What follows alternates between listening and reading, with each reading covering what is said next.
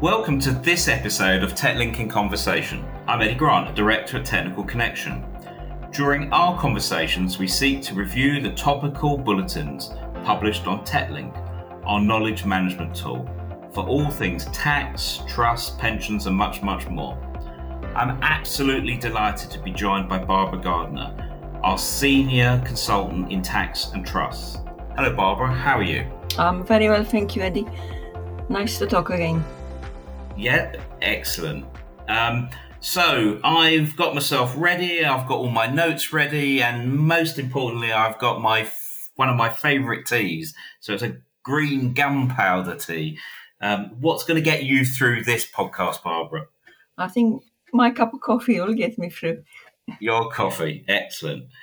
Um, well, I asked uh, um, to catch up today really to consider your area of expertise of trust. And, and when we last spoke, uh, you talked about some of the, the common mistakes or issues with trust. And, uh, and I think you sort of put together uh, five key areas that, that we could talk about.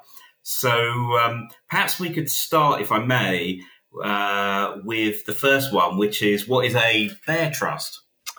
Right. Well, yes, as I said, I, I've decided to pick on, on five uh, areas that seem to be coming up more often than, than others in relation to, to trust and variety of trust. And, and the first one, which uh, it seems to be quite confusing, is, is exactly what is a bare trust. Actually, about 30 years ago, my first ever question when I joined Technical Connection was to do with bare trust. And uh, I had to call um, a gentleman at the then Inland Revenue, and the first thing he said, "You will appreciate that there is no definition of a bare trust in legislation." Uh, but then actually he was quite helpful. Since then, of course, we've got all sorts of definitions for various purposes, but it, it sometimes it doesn't help. And sometimes it doesn't help because even some literature from the providers uh, may be quite confusing. So, like bare trust is, of course, a trust where someone is absolutely entitled, and generally that will be a minor child and uh, or, or, disabled person perhaps, but uh, usually it is a child. And especially in England and Wales, there is very little formalities uh, that you need to comply with to create a bare trust. You can just make a declaration.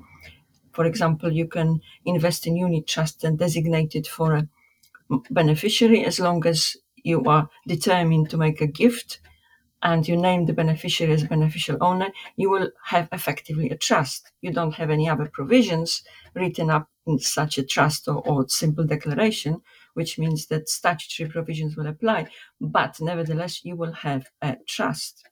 Now, the important thing to remember is that if you have a beneficiary named who is absolutely entitled, that entitlement is from day one right?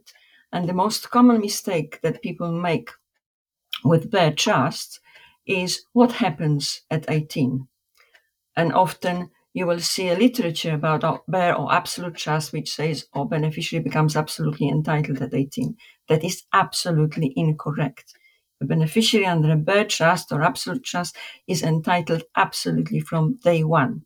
Of course, what happens is that until that beneficiary attains age of legal majority, which is 18 in England and Wales, 16 in Scotland, then they can't do anything about it.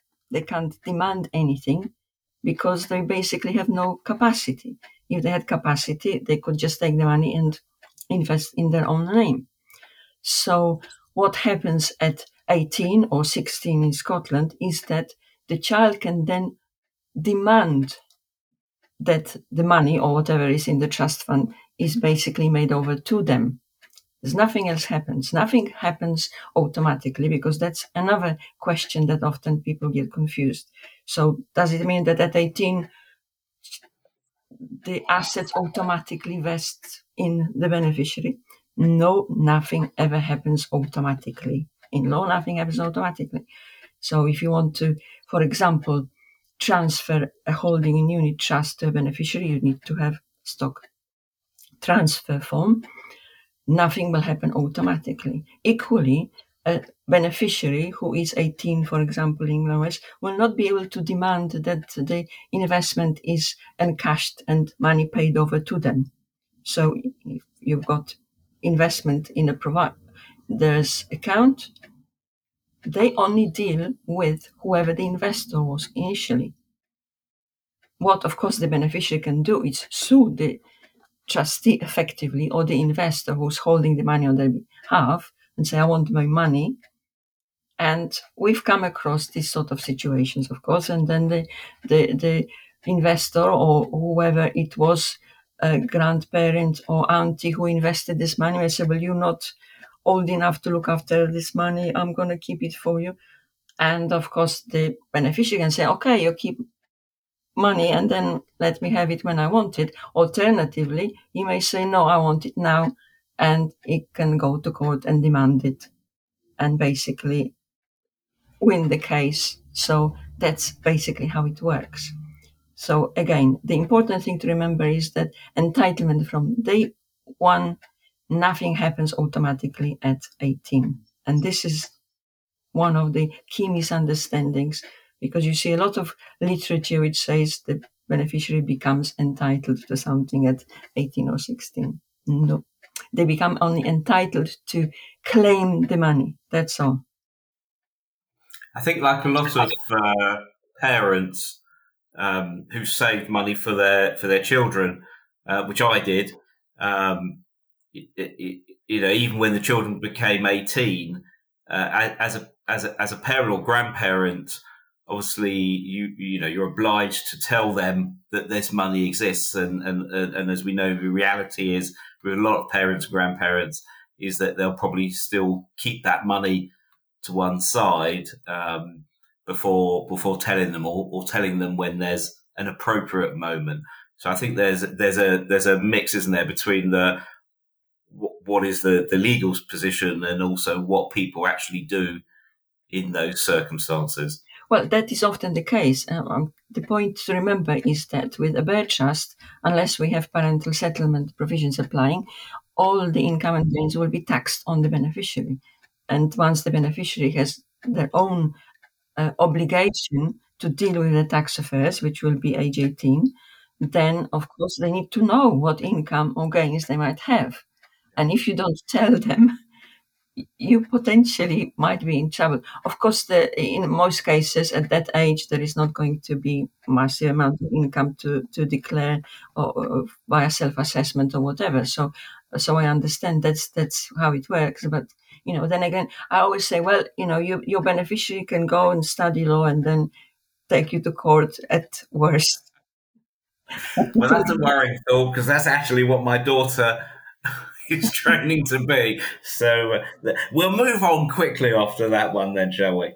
Um, so the second sort of key area that um, that you um, want to highlight is in relation to uh, the pre two thousand and six trust and what happens if a named beneficiary dies.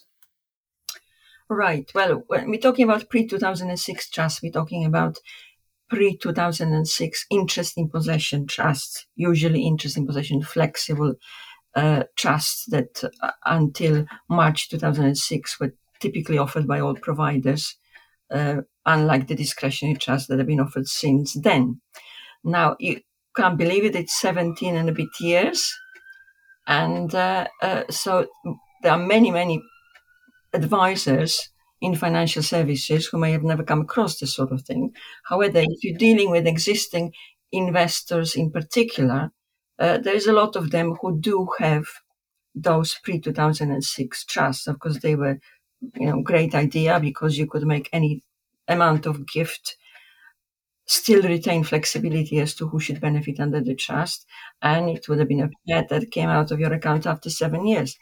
Now, I think most people understand that there is something special about those trusts, and ideally, you shouldn't do anything with them.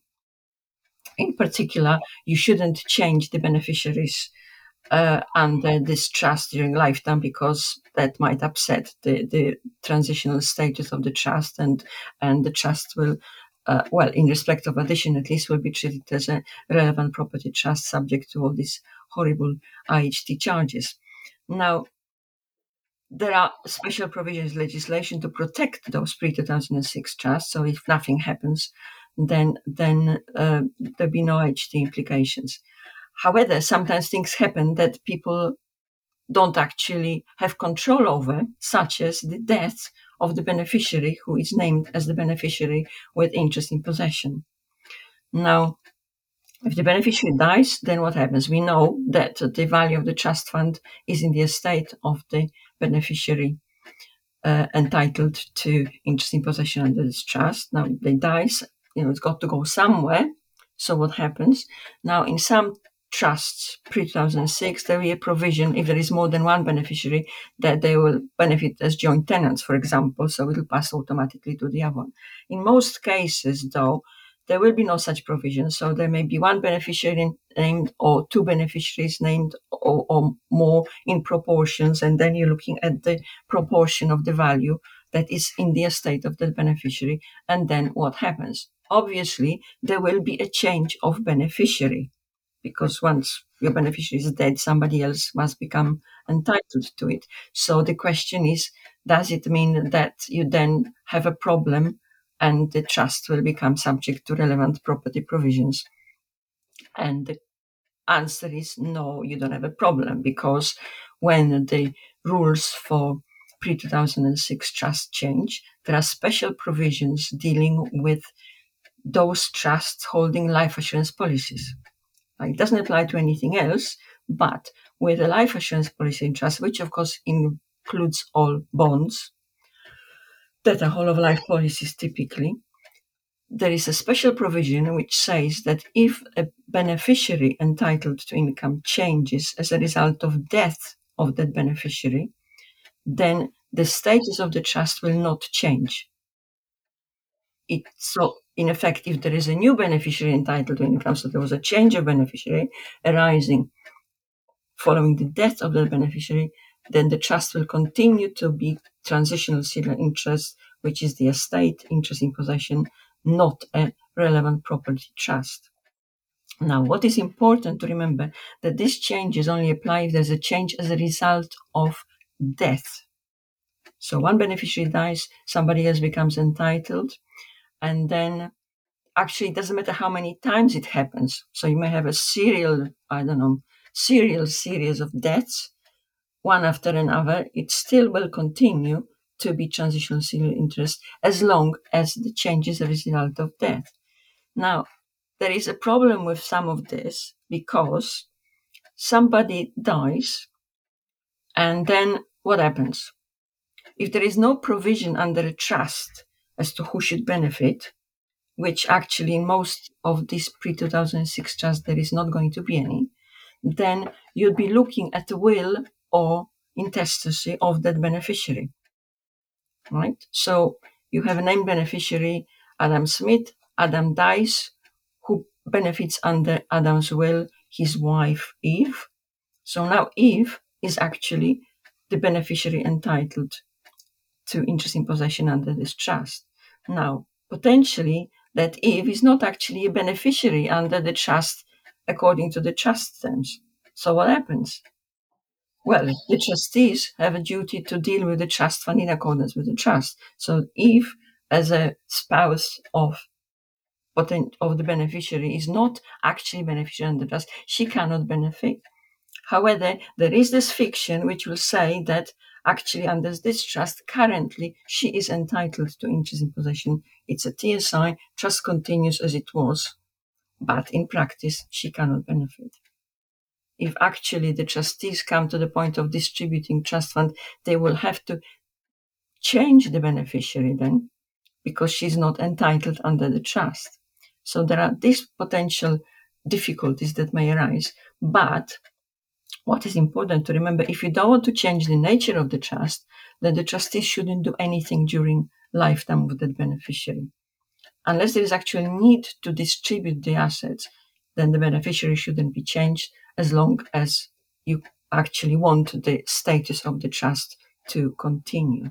Now, there is one other point to remember. In some cases, settlor may have named a child, sometimes even a minor child, as a beneficiary entitled to income. right? Then what happens if that child were to die? As I said, what will happen is that the beneficiary under the will on intestacy will benefit.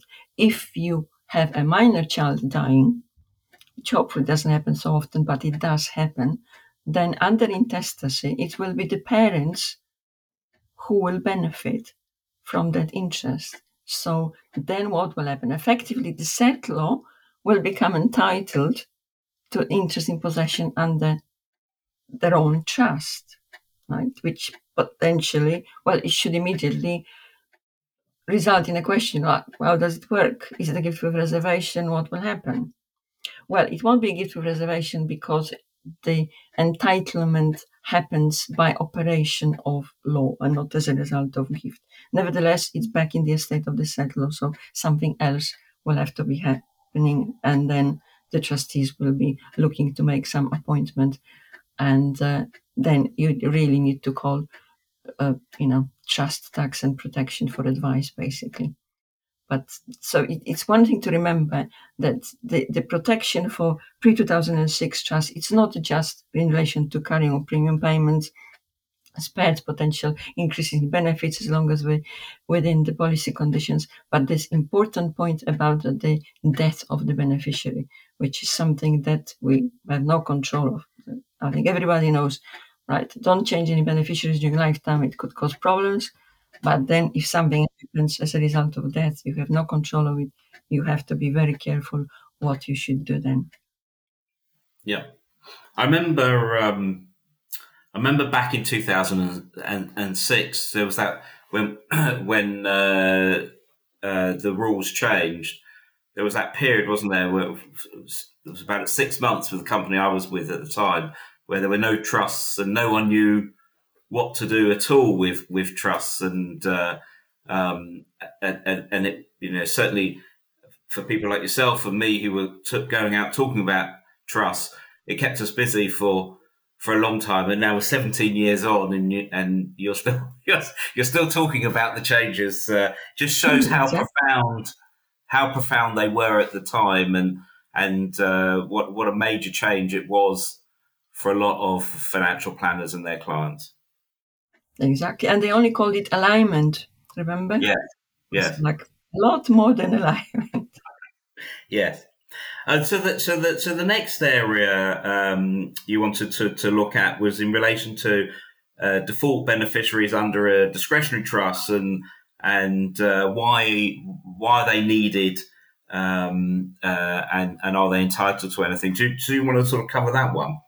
Right. Okay. Well, that that is another question, and actually, we, have had a recent case which which caused a lot of uh, uh, confusion, uh, which I, I'll come back to in a minute. But basically, we just talked about interest in possession trust. You got a default beneficiary name there who's entitled to income, and with pre 2006, and it's certain uh, uh, will trusts, they will be treated as owning the trust assets. With a discretionary trust, of course, default beneficiary's role is completely different because under a discretionary trust, the trustees have the discretion. And yet, we still have this box in most draft trust forms which says name the default beneficiaries. So, why do we have to do it?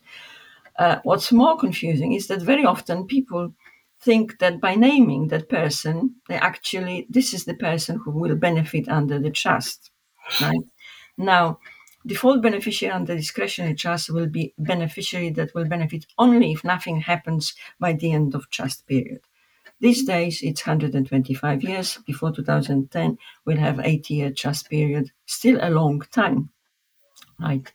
The reason why we have it is because under trust law, you must be certain at any time who are the beneficiaries under the trust. And that includes end of the trust. So if there's nobody named, could see a trust going on for 125 years, and then what happens? If there's nobody named, the trustees will not know what to do. What's more, if the trust period ends, that will be the end of trust powers.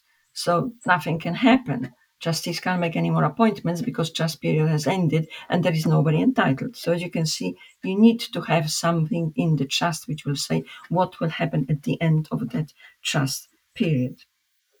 If you don't name anybody, I mean, it happens, there is something called resulting trust for the settlor, which means if you know you, you don't know who might benefit, it's all going back to the settlor. Now that's not a good idea, of course, because the reason why you have trust is to move things away from the settlor. So that's very good reason. Now, for tax purposes, important to say it won't make it a gift reservation, even there is a possibility of it returning to the settlor, because again, it, it, it comes back to the settlor as operation of law rather than uh, as a result of a gift.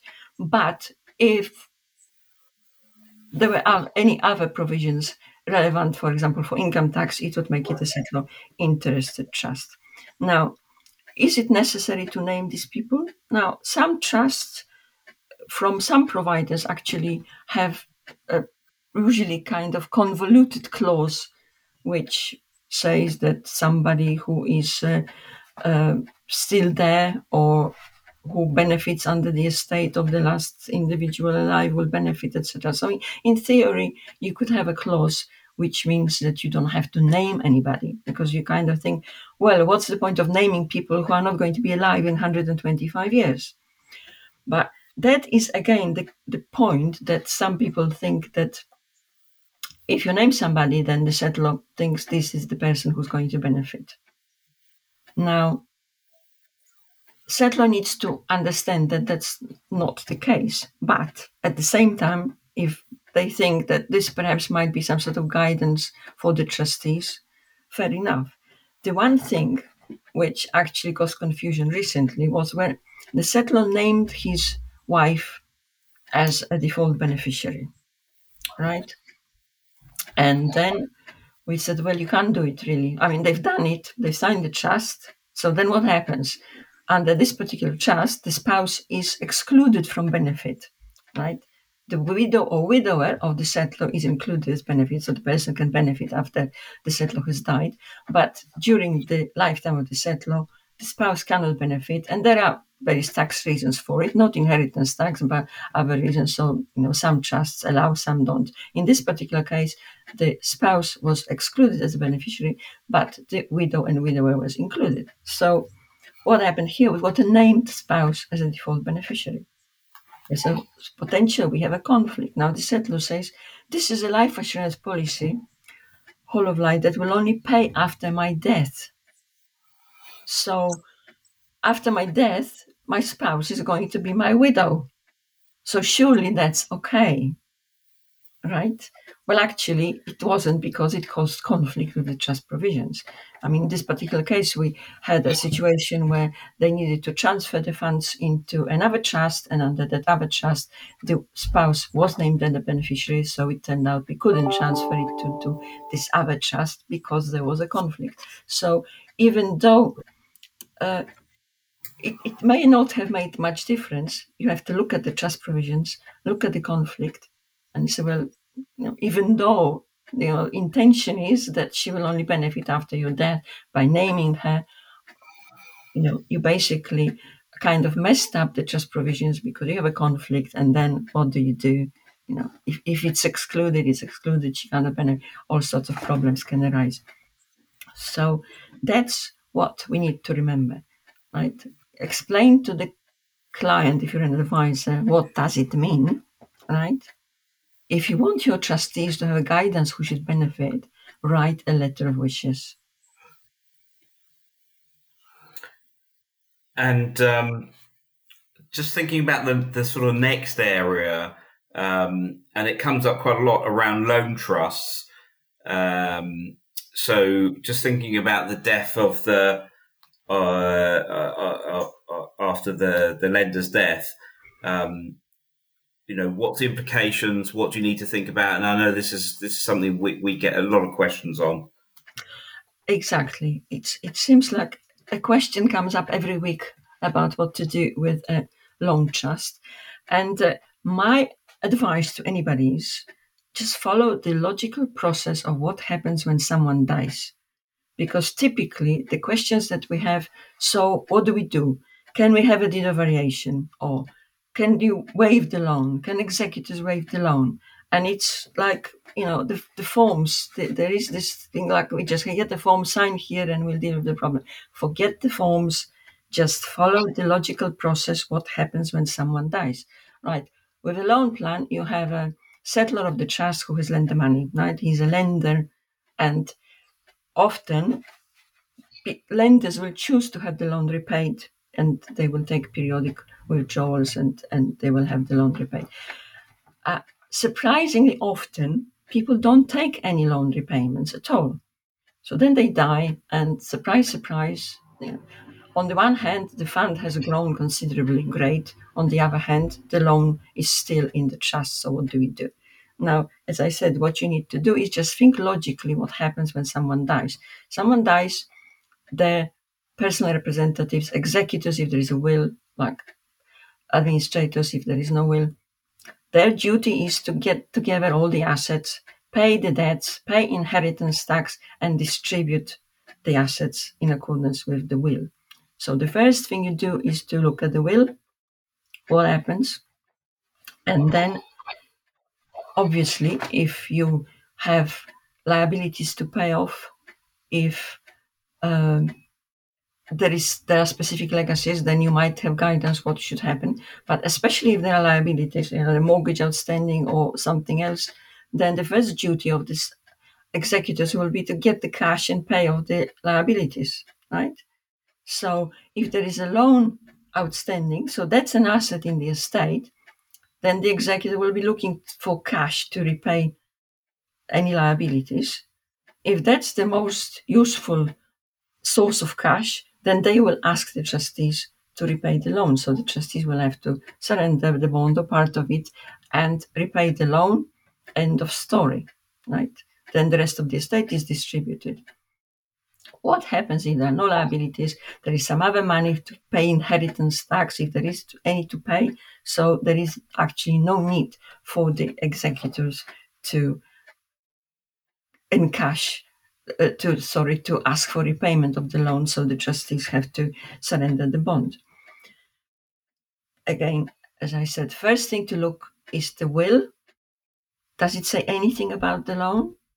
Ideally, and this is what we advise to everybody, please make sure that the settlor has a will provision what should happen to the outstanding loan. Like I know, I leave my outstanding loan to my spouse, to my children, to whoever. Something in the will that deals with that. If there is nothing, then you're looking who is entitled to the residue of the estate.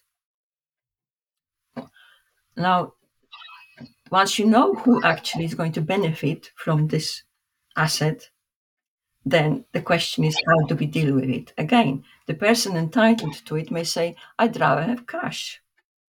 In which case, the executors will say, to the trustees, surrender the bond, give me the cash I paid over to the beneficiaries. On the other hand, if the beneficiary under the will says, I'm quite happy to have the bond, you know, to carry on with the loan effectively, right? So the bond doesn't get surrendered. Very often, the same person will be a beneficiary under the trust, under the loan trust, as under the will. In which case, there is nothing to stop the executors to from assigning the asset in the estate, which is the loan, the right to the loan repayment to that new beneficiary. Now, there are potential problems if the beneficiaries actually are the trustees, if there's more than one beneficiary entitled to residue. So, ideally, you should have a, a, a will provision deals with it. But in most cases, if it's just one person, then the executors can say, yeah, you can have the right to this loan and this is called assent. Right? Like with any other asset, with any other asset in the estate, what happens when the administration of the estate is completed, the executors do their accounts and they then transfer the assets from the estate they are administering to the beneficiaries under the will. This is called assent. So, like somebody dies, remember, asset is in the estate. This is your right to have the loan repaid to you. Somebody else says, I'm quite happy to inherit this right. The executors then say, okay, you can have it. And they sign a little written document, basically, like, you know, in uh, uh, uh dis- distributing the assets. And this is your entitlement under will, and you are now entitled to this loan repayment. And then effectively, that beneficiary steps into the shoes of the original lender. So nothing needs to happen until that beneficiary, who is now the new lender, says, I want some of the loan back or all of it back, etc. So this is how it works. And if you remember the process, right, this this is how it works. So you now simply have somebody else perhaps entitled to it if they didn't want the cash, then that's that's you're back to where you started basically. You still got the loan trust, right? Then potential uh, questions will arise when the beneficiary then says, "Well, I want some cash. What happens, etc." And without going through all the details how it should be done, again, you know, we've got plenty on Techlink on how they should be dealt with. The one thing to take away is do not ever, ever assign a bond in satisfaction of the loan. Right? So one thing you should never do is to say to the lender who says, Well, I want some for the money or all of my loan back. The trustee should never say, Okay, we assign the bond to you so you can then encash the bond yourself. Don't ever do it because assignment in satisfaction of the loan is an assignment for consideration and therefore will be chargeable event. So as I said, with anything like that, I mean, all sorts of other things can happen. You can, you know, things can be waived or whatever. But if you remember, forget about the forms. Don't ask for form first of all, right? Just look at what situation is, who is entitled to what, what happens when. And then once you get to the situation where we know who is the new lender, if you need to encash things or change anything, we can then deal with it appropriately.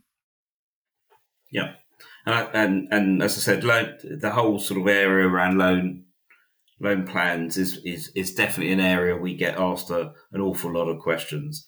I think the the the last sort of key area I think you wanted to talk about was around trust and and you know is it possible just to to, to, to amend them? What can you do? What can't you do with trust? Do you want to explore that one as well?